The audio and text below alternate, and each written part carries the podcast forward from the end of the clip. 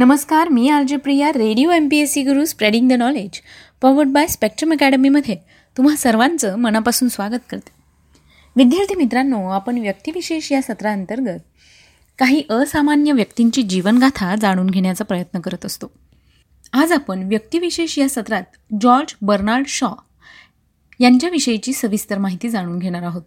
George Bernard Shaw हे Irish साहित्यिक होते.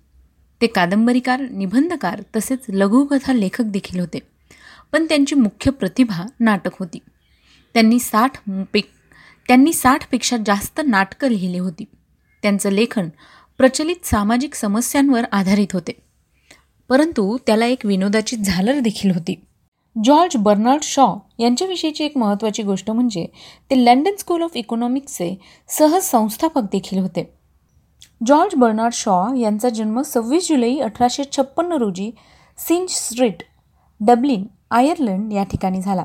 त्यांचे वडील जॉर्ज कार शॉ एक अयशस्वी धान्य व्यापारी आणि मुलकी खात्यातील अधिकारी होते. त्यांची आई ल्युसिंदा एलिझाबेथ शॉ या एक गायिका होत्या. जॉर्ज बर्नार्ड शॉ यांनी काही काळ वेलल्सली कॉलेज डब्लिन या ठिकाणी शिक्षण घेतले. सदर शाळा आयर्लंडच्या मॅथोडिस्ट चर्चद्वारे चालवली जात. त्यांचं औपचारिक शिक्षण Dublish English scientific and commercial school या ठिकाणी झाले. लंडनच्या सामाजिक जीवनात आत्मविश्वासाने वावरण्यासाठी सतत आत्मप्रसिद्धीच्या झोतात राहू पाहणारे स्वतःचे एक धीट बेधडक व्यक्तिमत्व त्यांनी घडवले.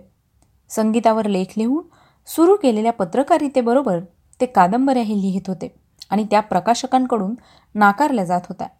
कमाई ही फारशी कमाई ही फारशी होत नव्हती.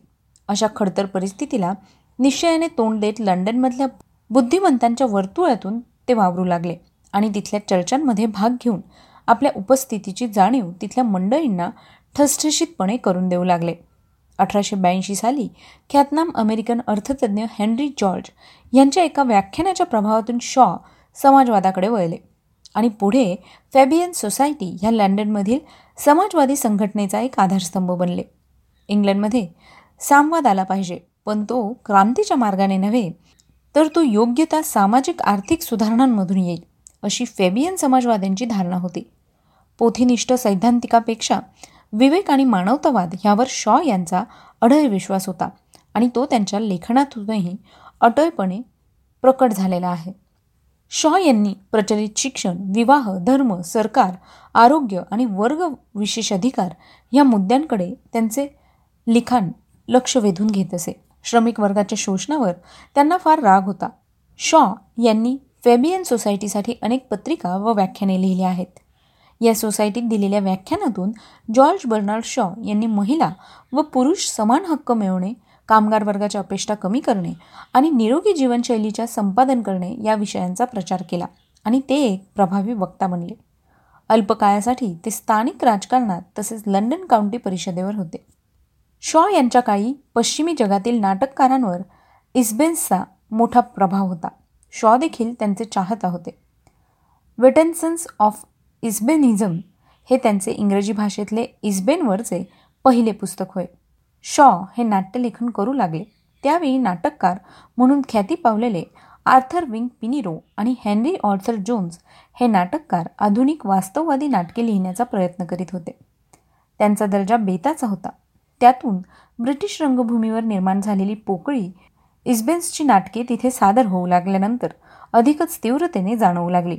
ती पोकळी शॉ यांच्या नाटकांनी समर्थपणे भरून काढली. साहित्य निर्मितीमागे सामाजिक हेतू असला पाहिजे ही शॉ यांची भूमिका होती. प्रत्येक नाटक लिहिण्यामागचा आपला हेतू शॉ यांनी त्या त्या नाटकाला आपली प्रस्तावना जोडून स्पष्ट केला आहे. अ डॉल्स हाऊससारखे इस्बेनचे नाटक शेक्सपियरच्या मिड्समर नाईट्स ड्रीमसारखे कायम ताजे तल्लख वाटणार नाही. पण त्या नाटकाने साधलेला सामाजिक परिणाम शेक्सपियरच्या त्या नाटकापेक्षा मोठा असेल आणि सर्वश्रेष्ठ प्रतिभेने तेवढं करणं पुरेसं आहे. अशा आशयाचे उद्गार शॉ यांनी काढलेले आहेत. या धारणेला अनुसरून शॉ यांनी समाजाच्या सत्सद विवेकबुद्धीची जपणूक करण्याची भूमिका स्वीकारली. त्यामुळेच त्यांचे साहित्य प्रचारकी न बनता कलात्मक पातळी गाठू शकले. कोणत्याही सामाजिक व्यवस्थेत एक प्रकारची एकात्मता आणि आत्मसुसंगती असते. त्यामुळे तिच्या कोणत्याही भागाचा अभ्यास करून तिच्या समग्र स्वरूपाचे आकलन होऊ शकते असे शॉ यांचे मत होते. ह्या समग्रतेचे जपलेले नेमके भान त्यांच्या नाट्यसृष्टीतून प्रत्ययास येते. शॉ यांनी स्वतःला आपल्या पिढीचा सर्वश्रेष्ठ नाटककार मानले. याचा प्रभाव ब्रिटिश रंगभूमीवर सुमारे पन्नास वर्ष होत्या. पन्नास वर्ष होता. साहित्याचा नोबेल पुरस्कार त्यांना एकोणीसशे पंचवीस साली देण्यात आला. मिसेस वॉरन्स प्रोफेशन आणि पिग्मॅलियन या त्यांच्या प्रसिद्ध साहित्यकृती आहेत. मित्रांनो सव्वीस जुलै हा त्यांचा जन्मदिवस असतो. त्याच निमित्ताने आज आपण जॉर्ज बर्नार्ड शॉ यांच्याविषयीची सविस्तर माहिती ऐकली. ही माहिती तुम्हाला कशी वाटली ते आम्हाला नक्की कळवा. त्यासाठीच आमचा व्हॉट्सअप क्रमांक आहे शहाऐंशी अठ्ठ्याण्णव शहाऐंशी अठ्ठ्याण्णव ऐंशी. म्हणजेच eight six nine eight eight six nine eight eight zero श्रोते हो मी आलजे प्रिया तुम्हा सगळ्यांची रजा घेते. पुन्हा भेटूया उद्याच्या व्यक्तिविशेष या सत्रात एका नवीन व्यक्तीची विशेष माहिती ऐकण्यासाठी.